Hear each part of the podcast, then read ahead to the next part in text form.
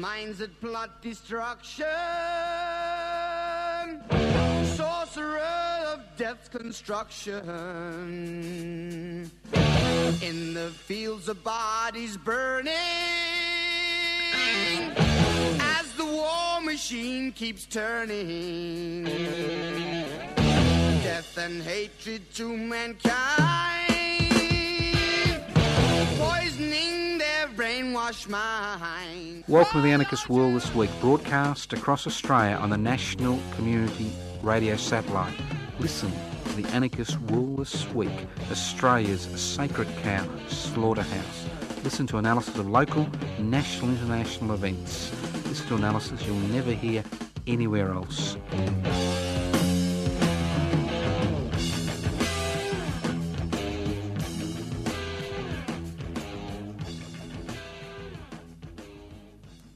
Yes, it's always good to be on the Anarchist World this week and have no technical difficulties. It's always a good day when there are no technical difficulties, and there are none today because, unlike most programs on air, this program is live. L I V E. It is not pre recorded. If we make mistakes, we make mistakes. This is the Anarchist World this week, broadcast via the Community Radio Network across Australia uh, via Community Radio 3CR in Melbourne. This program is streaming live on 3cr.org.au. We've had a little trouble with the podcast, but that's all been fixed now.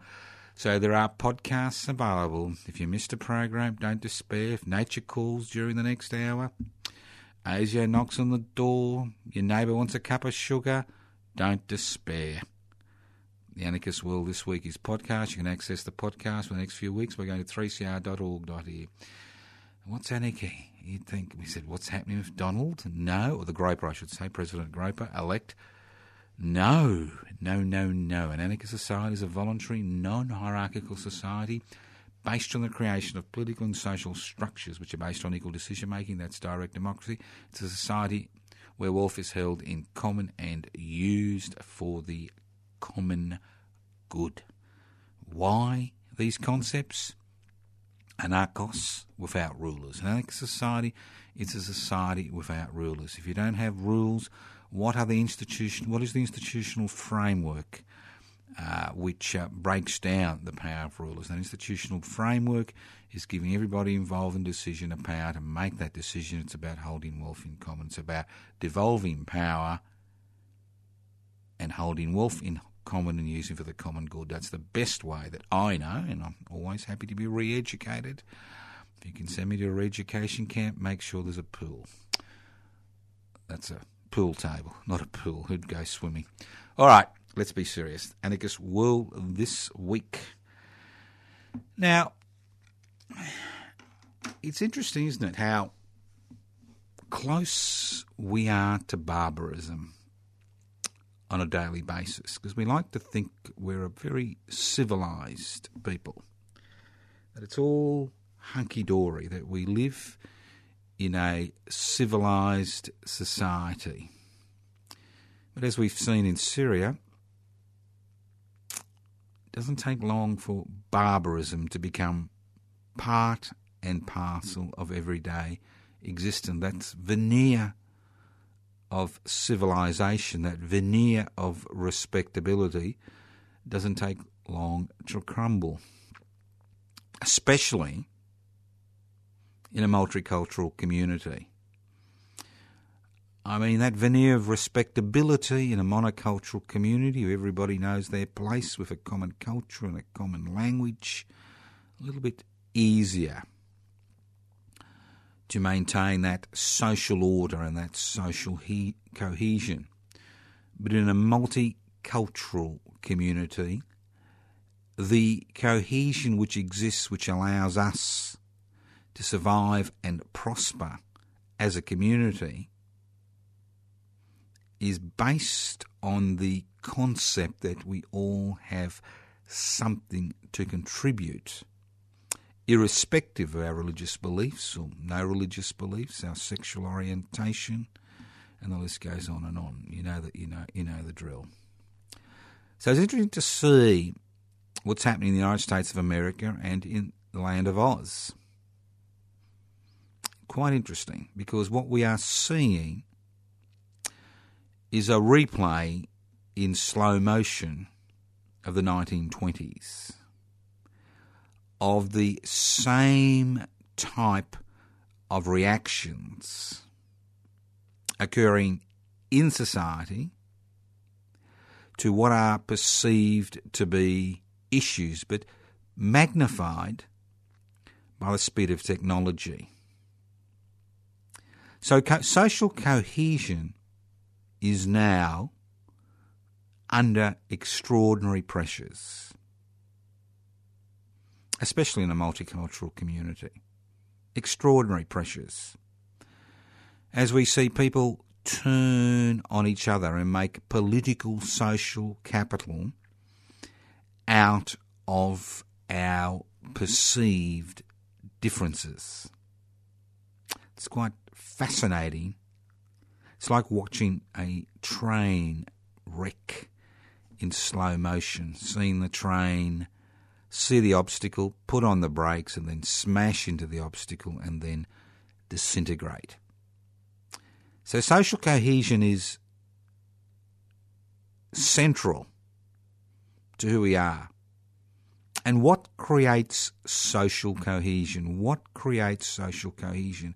And what destroys social cohesion? And what are we seeing happening in our community which which is putting social cohesion under pressure? You know? what are we to do? What is putting this social cohesion under pressure?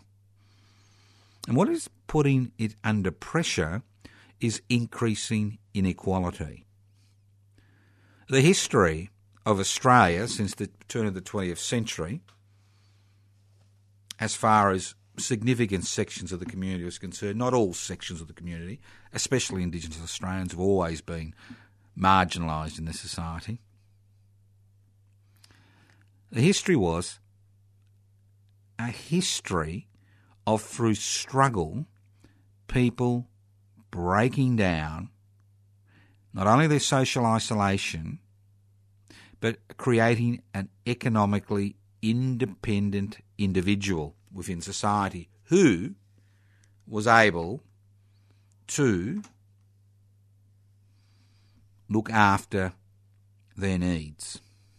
So what we had since the since the turn of the beginning of the 20th century was this struggle for equality. Not a struggle for nationalism or independence, but a struggle for economic equality, not just social equality, but economic equality. And right up to the dismissal of the Whitlam Labor government in 1975, before the globalisation, corporatisation, deregulation, and privatisation revolution, which has swept over this country and every other country on, in the globe, or most other countries in the globe, what we saw is the divisions which were there becoming absorbed. I'm not saying there were no divisions. Obviously, there were divisions. With each new wave of migration, there were divisions. But each new wave of migrants was actually able to be absorbed into the community, and their contribution was respected. But what we are seeing today, what we are seeing today, is a breakdown in that social cohesion. And what we are seeing is we are seeing forces within society use that breakdown in social cohesion to promote a monocultural wonderland which never existed. Everybody else really has no place in that monocultural community. And we are seeing that on a daily basis. We are seeing the social gains which were made for the first 75 years of the 20th century being destroyed as the economic gains are being destroyed.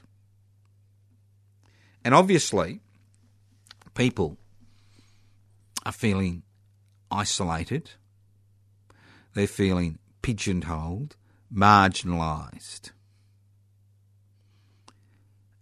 around the country. And there is an increasing number of people who find they have no future in this community. No future whatsoever, not just for themselves, but their children and their children's children. There is no longer any role for them.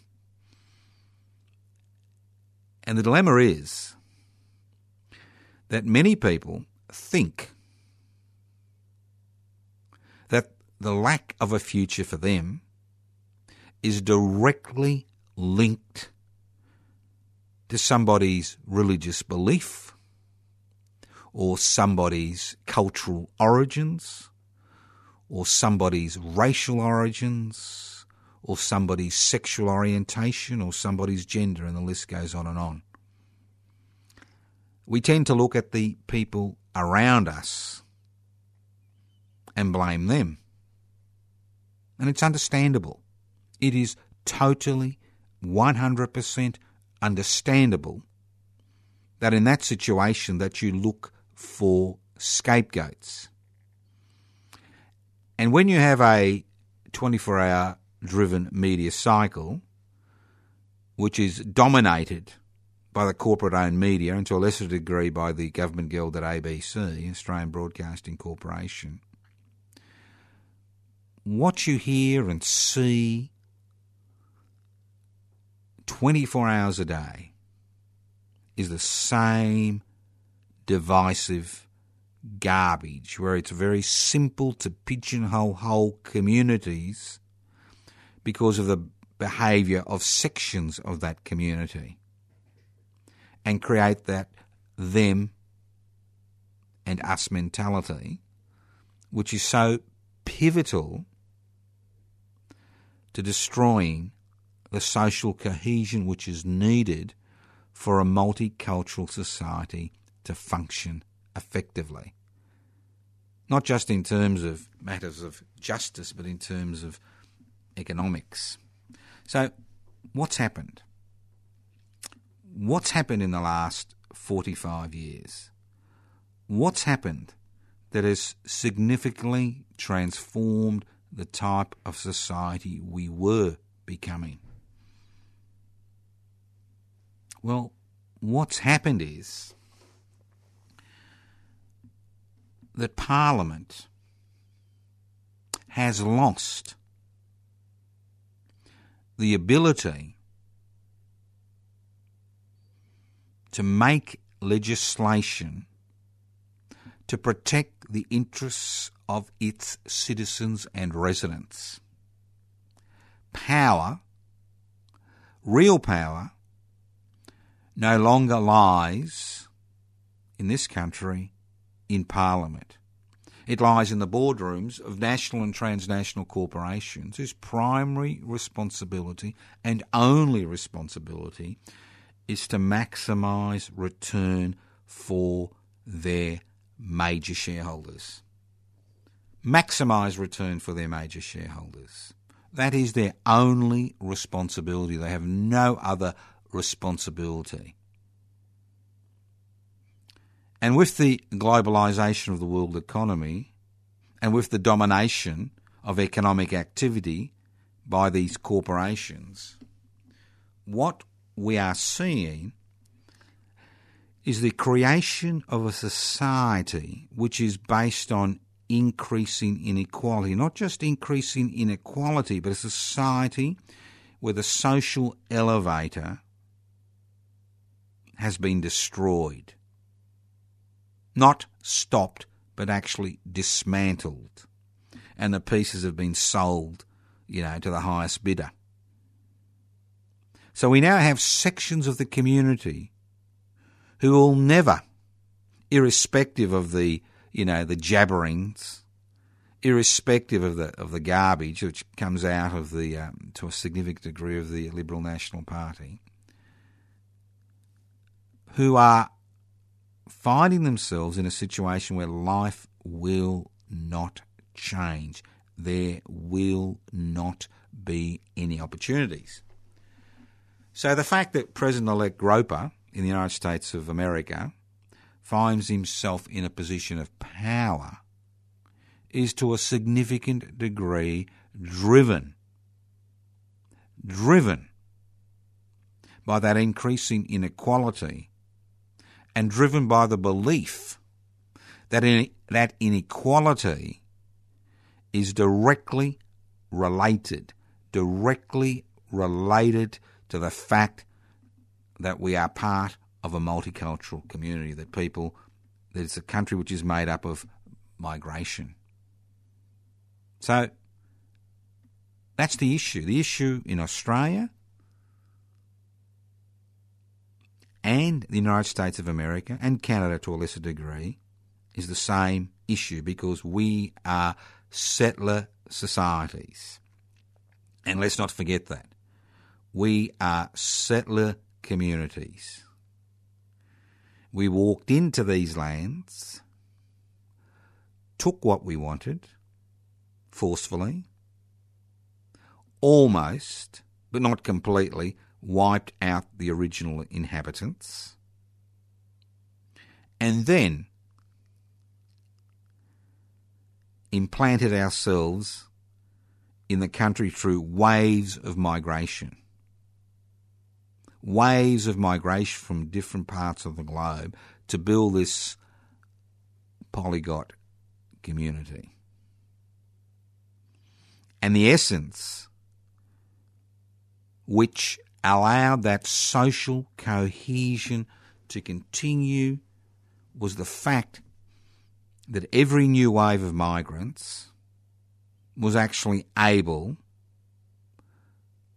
to buy the Australian dream or the American dream. And that's why people came here. Some were refugees. Some came here because there was no economic opportunity. Most came because there was no economic opportunity in the countries of origin. So we had this social cohesion, which was based on the fact that people had a fairer share of the economic rewards which occurred. And more importantly, their children had the ability through hard work to climb that social elevator and be part of the community. Today, what we are seeing is two groups of people who are being denied, denied access to that dream two huge groups of people. Not only the new immigrant who's pigeonholed as a troublemaker, whose children are left languishing, who then rebel in the only way they know how, but also all those Australians who have lived here for generations who now find themselves and their children find that they are incapable, not unwilling, but incapable, irrespective of how hard they work, incapable of accessing that social elevator. Incapable. And while it was restricted to the 33% of Australians who rely on social security benefits to survive, the country chugged on. While Aboriginal and Torres Strait Islanders were marginalised on the very lands they owned for a millennium, the country chugged on. But what's happening today is that same rot, which is marginalising new immigrants and which is marginalising the 33% of Australians who rely on social security benefits to, survive, is now marginalising an increasing number of people in the workforce. An increasing number of people in the workforce. Job security is a thing of the past. Part time, contract work is the go. And why is part time contract work the go? Why is this insecure type of employment the go in 2016? Why is it why is it so? Used to, Professor Julius Sumner Miller used to say. Why is it so? Well, it's simple. It's so deadly simple that I just don't understand why so few people don't see it. Well, it's deadly simple. Why is it so?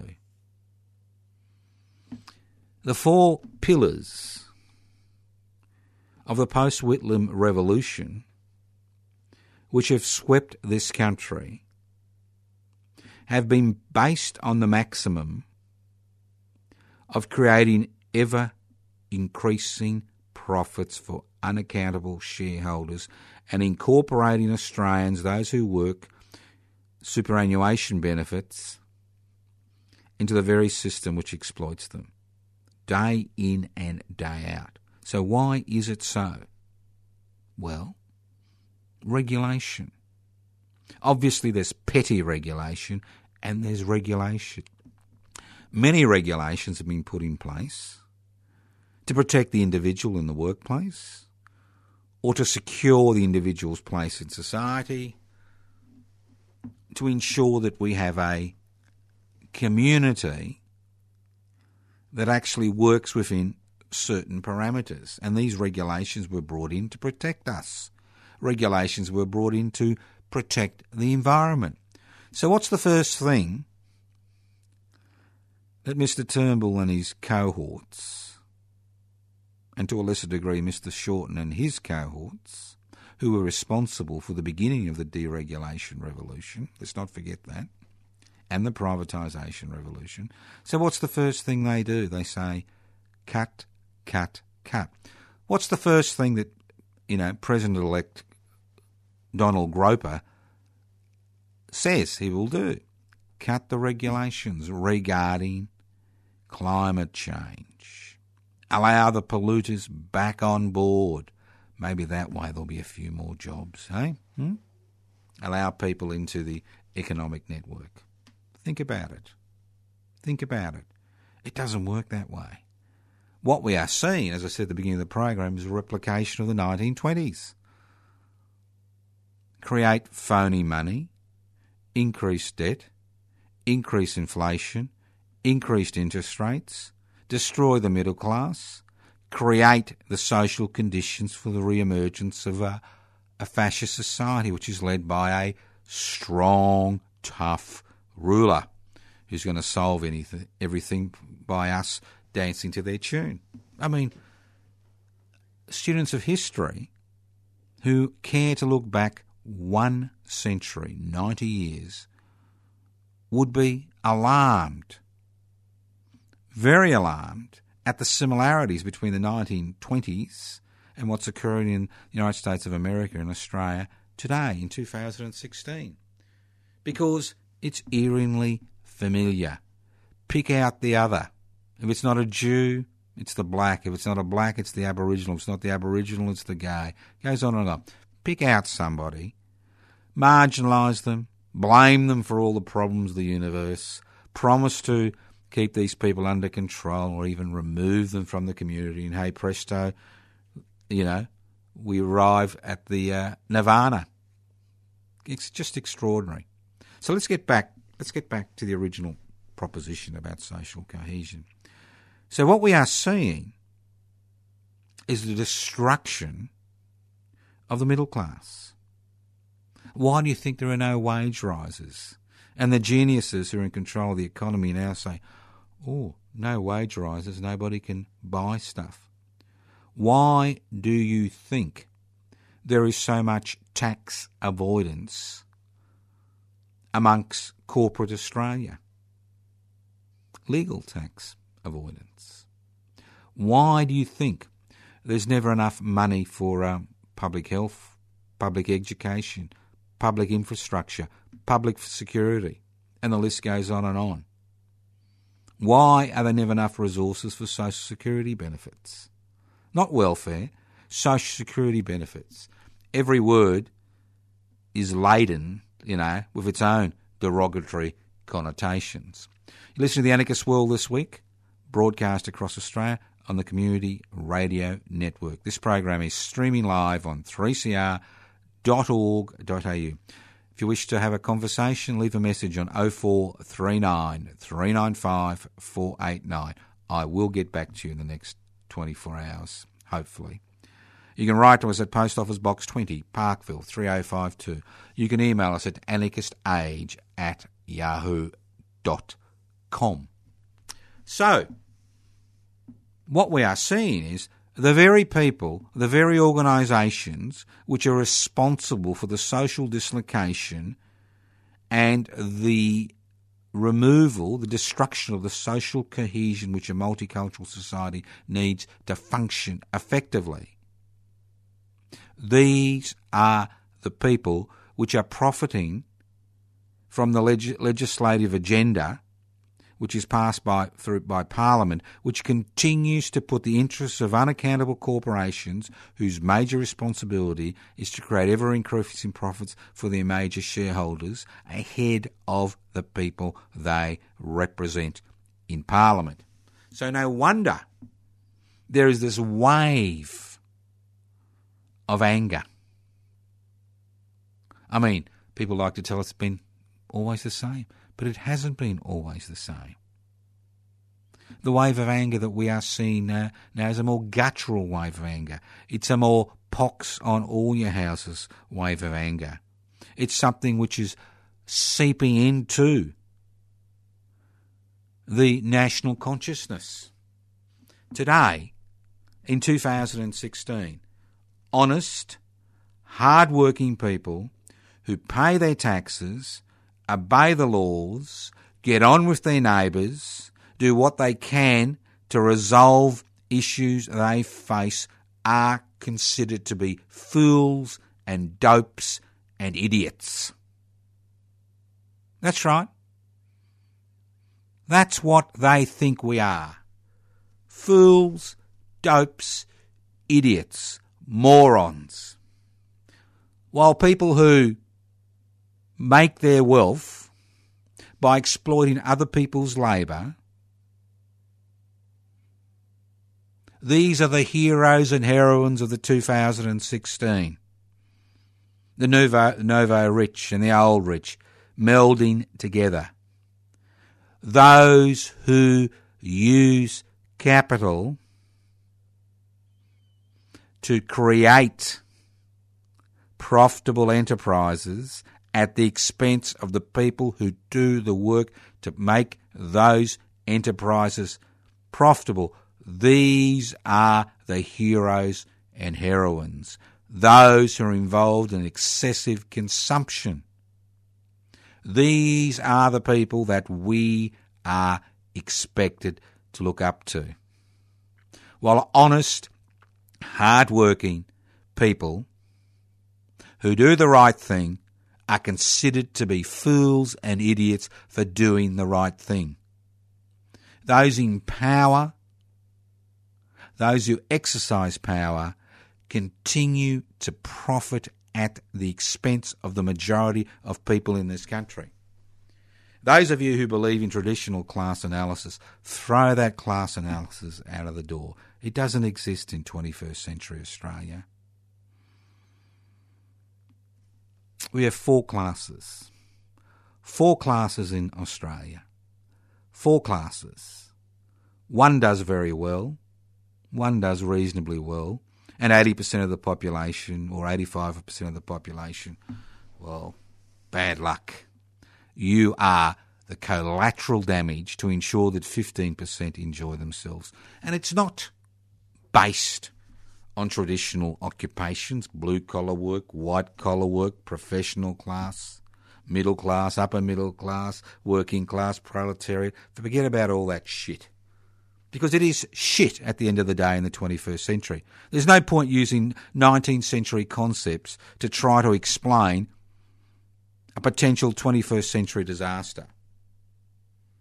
Australia is divided into four classes. We've got the one percenters, and we all know about the one percenters. Everybody who listens to this program knows that one percenters. That small section of society that owns the means of production, distribution, exchange, and communication, who have really done well through the deregulation, privatisation, globalisation, corporatisation revolution. You know, people like President elect Donald Groper. You know, people like President elect Donald Groper who've done really well by not paying taxes, legally, of course. We've done exceptionally well. The one percenters. 40 years ago, for every dollar an investor invested, they got a return of one third, and the people who did the work to create that profit got a return of 66 cents. Today, 40 years later, for every dollar somebody, you know, one percenters invests, they receive a return of 66 cents, and, a, and the other 33.3 cents goes to the people who create that profit. Because capital is useless. It's a construct. It's not real. You can't eat capital. You can't have sexual intercourse with it. You can't wear it. It's what it allows you to do. So we've got people who don't actually do any work but have access to capital who then use that capital to create so called jobs, and the list goes on and on. I mean, I'll go down that. So you've got the one percenters. We all know about the one percenters. They've always been around, whether it's kings or queens, the murderers and the butchers, you know, who use the name of God to give themselves ultimate authority over the community and lord it over the community. I mean, human history is replete with examples of such scum. It's the same in 21st century Australia. Then you've got the new class a new class of people. The those who allow the 1% to continue to be the 1%, the investment class. And you can be a blue collar worker in a good job, or you can be a white collar worker in a managerial position, or you can be a professional who likes to gouge the public, and you can easily become a member of the investment class. And there are 15% of Australians, around 14 to 15%, who are part of the investment class. And once you become part of the investment class, and that is solely 100% dependent on the amount of excess capital you have outside your immediate needs to invest. You can then take um, advantage of all the corporate friendly taxation laws that we have in this country, which allow people who own more than one home to receive a tax windfall through negative gearing, which allow people who invest in the stock market to claim their losses as a tax deduction.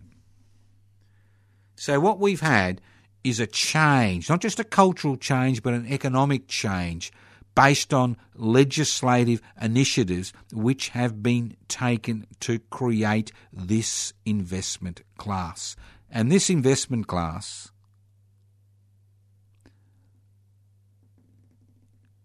it is overlays overlays your traditional working class analysis. Because you can be a worker earning a very good wage and then automatically become part of the investment class. Then you have the dopes, people like you and me, the idiots, you know, the morons, people who obey the law, pay their taxes, pay their fines, try to educate their children, do what they can to help their neighbours, be a member of the community, do some voluntary work. The wage earner. 67 cents of every dollar which is collected in this country comes from pay as you earn taxpayers. Not from the corporate sector, but pay as you earn taxpayers. You know, these are the people who are now the breeding ground. They have become the breeding ground for the masters and mistresses of hate. Their dissatisfaction with their life, the fact that they're no longer valued, their contribution to life is no longer valued, our underlying uneasiness about what's happening in the world today. We've now, the middle class, the pay as you earn taxpayer has become the breeding ground for the racists, the misogynists, the homophobes, and the list goes on and on. They are canvassing, knocking on doors, saying to the pay as you earn taxpayer, your problem is not related to the one percenters or the investment class. The problems that you face in society today are directly related to the other.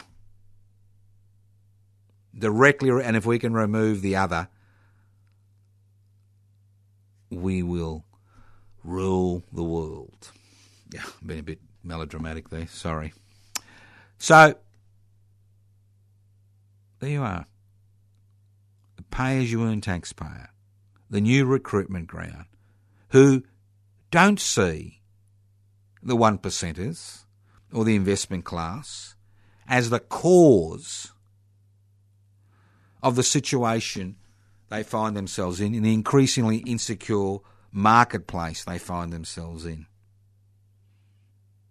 Where you're mortgaged up to the neck, where bills keep coming in every day, where you don't know where you're going to pay the next bill, who you're going to have to, you know, what maggot bank you're going to, or lending institution you're going to have to, you know, go to to try to get a little bit more, buy a little bit more capital in order to survive. And then you have and that, that makes up about 55, 60, 65% of the community, pay as you earn taxpayers. And then you have, well, it's more 55.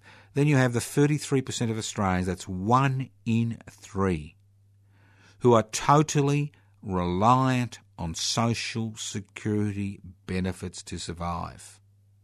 And that means in the majority of cases, less than $400 a week.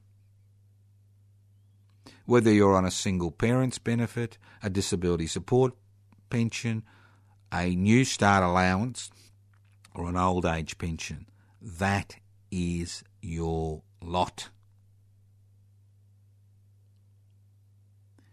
So there you have it four classes, four different groups of people in Australian society. And if you use this analysis, it will give you a better understanding of what's happening. The one percenters, 15% investment class, 55%, you know, pay as you earn taxpayer, 30, you know, around 33% of people on social security benefits. Gives you an understanding. So, if you think that by pigeonholing certain sections of the community if you think by dividing and rule that we're going to resolve the issues which, you know, President elect Donald Groper thinks he's going to resolve, think again. Because we need to make Parliament accountable, and you are not going to make it accountable by electing people into positions of power who have myopic agendas which are based on humiliating and ostracising the other. It's just not going to happen.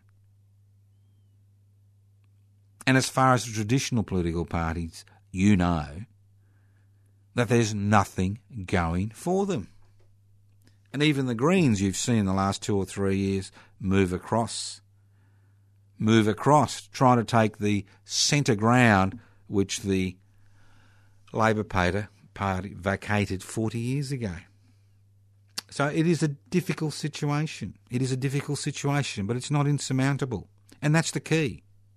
Because what we're seeing in Groper land, in the US of A, what we're seeing is that people are saying, uh uh-uh, uh, uh-uh, ultimate political authority doesn't rest in the presidency or in Australia in Parliament. Ultimate political authority rests in the hands of the people. It rests in the hands of the people. Nowhere else. Not in the bureaucracy, not the state, not you know the you know the current batch of parliamentary representatives, but it rests in the people, and they are taking to the streets, and they are making their concerns known, and they're going to make that country ungovern- ungovernable. They're going to put the lid back on the bottle, which allowed the hate mongers out into the community, and they will do it by increasing militant action in that country. And we are seeing the same thing happen in this country. We are seeing exactly the same thing happen in this country, where that social cohesion is now under threat. Under threat, serious threat. And it'll be people like you and me who are willing to raise these issues publicly and do something about them publicly, both in extra parliamentary and a parliamentary framework, who will turn the tide.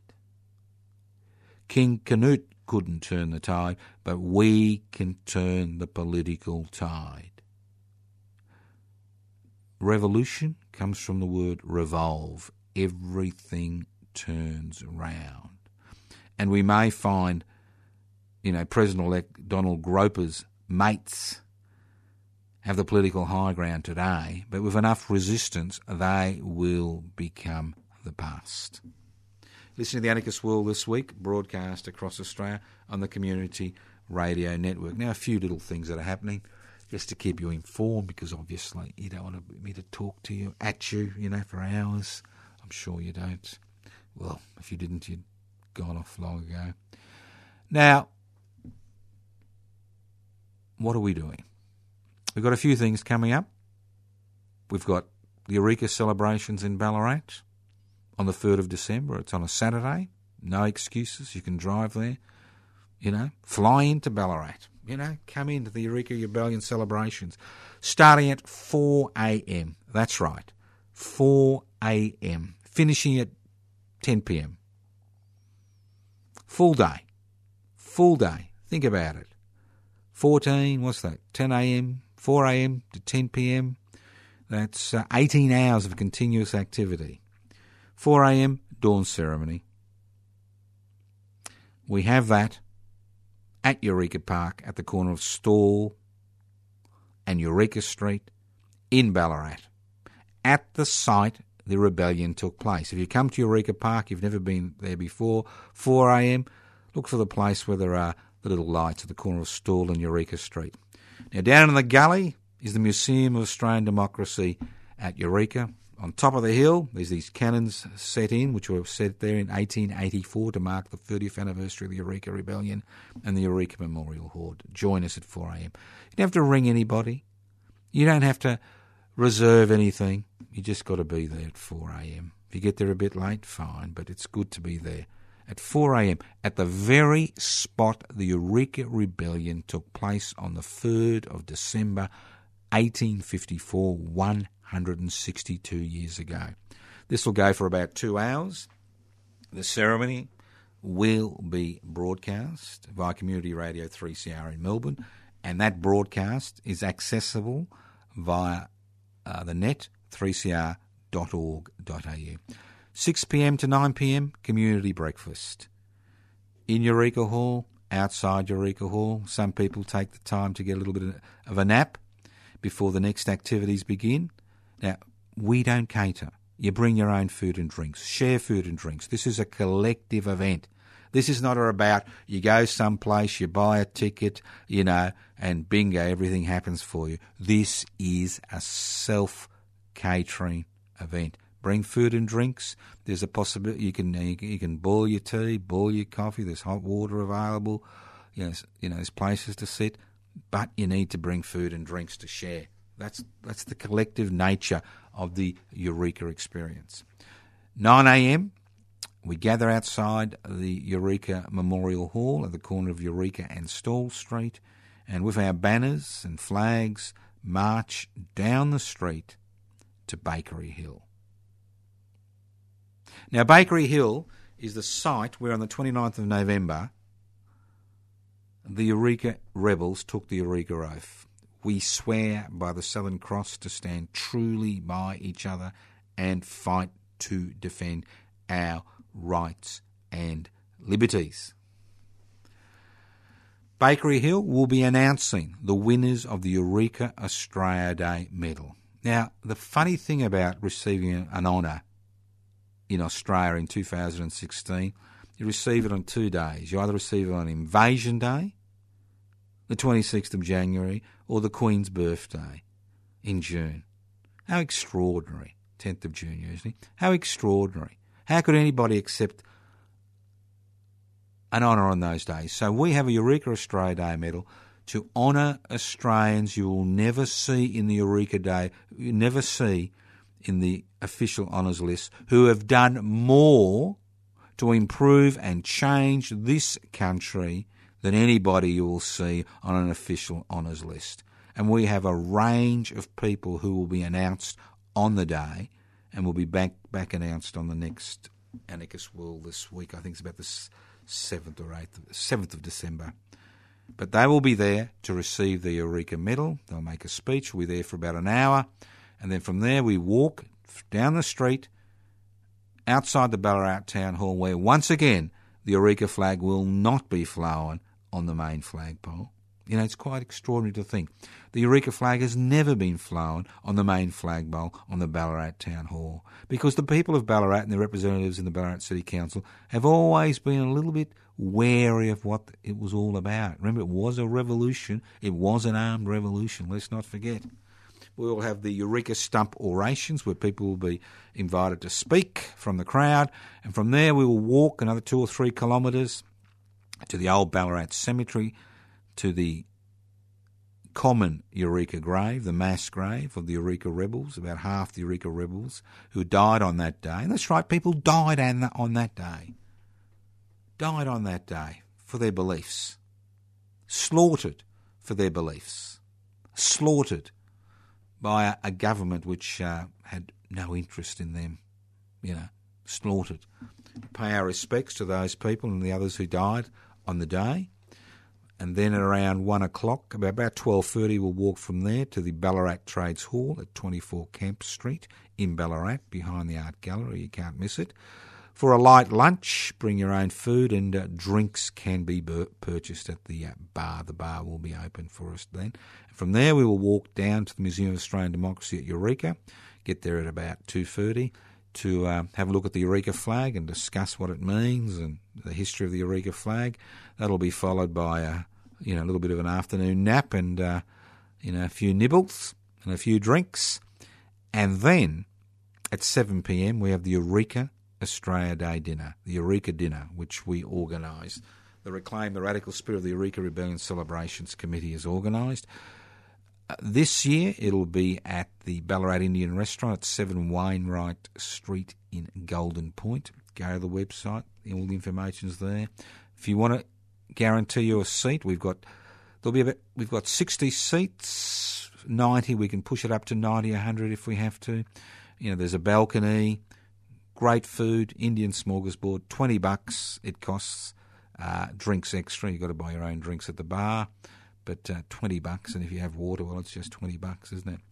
So, um, you know, you don't have to pay beforehand, you pay on the night. It's nice to know if you're coming because we can then guarantee you a seat. I mean, if you don't ring or email us, well, we can't guarantee you a seat, but that doesn't really matter. We'll make a seat for you. The thing is, we want people there, and that night we have a very important guest speaker who'll be talking about uh, Evelyn Healy uh, unknown Eureka champion, uh, and Dr. Anne Sunter Beggs from the Federation U- University in Ballarat, historian at the Federation University in Ballarat, will be giving the uh, guest uh, talk. And we'll also be making a special presentation to the Ballarat um, Trades Hall. It's got a little present for them. So, look, it's a great day. You can come to all of it, do all the stations of Eureka, that's how we uh, call it, do the whole 18 hours, or pop in and out as the day suits you. Come for the dinner, come for the dorm ceremony, come for the lunch, come for the stump oration, presentations of the Eureka medals. Big day, won't be anything without you. As I said before, if you come in, you can ring us or email us at anarchistage at yahoo. I mean, if you're coming, you don't have to do any of that. But if you want, you want to reserve a seat, you want to guarantee you've got a seat after the, you know, after traipsing around Ballarat for 13 kilometres, you know, over a 12-hour period. You want to guarantee you have a seat. Give us a call. 0439 395 489 0439 395 489. Email us at anarchistage at yahoo.com. You've also got time to write to Post Office Box 20, Parkville 3052. A few more things to put on your calendar. The next Defend and Extend Public Housing Rally on the steps of Parliament House will be, that's the Parliament House in Melbourne, Victoria, will be on Thursday the 8th of uh, December from 11.30am to 1.30pm. We'll have a bevy of speakers and we'll tell you more about that as we go on. If you want to learn more about Defend and Extend Public Housing, go to the Facebook page, Defend and Extend Public Housing Victoria. Get involved. If you want to learn more about what the Anarchist Media Institute is doing, go to anarchistmedia.org anarchistmedia.org. And just to remind you that on the 20th of January, we've, we've also got the Tunnerminnerwait and Hina Memorial here in Melbourne.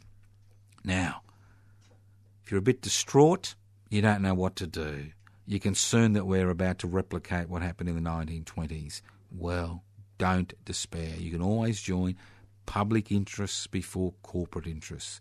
Slogging away there, direct action. We're involved, uh, we are organising the, the campaign to defend and extend public housing. Uh, we're involved in parliamentary activity in terms of trying to register uh, public interest before corporate interest as a political party in this country. Because when you look at the political parties that are in the Senate today, you will see every mad right winger has got a parliamentary seat. But there are no mad left wingers, and it's about time we had a few mad left wingers. So give us a call, 0439 395 489, or more easily, just download the application form, pibci.net pibci, P-I-B-C-I.net. Go to the Facebook page, Public Interest Before Corporate Interest. Go to the web page, Public Interest Before Corporate Interest.net. So there's a lot of things to do. Join the Wednesday Action Group.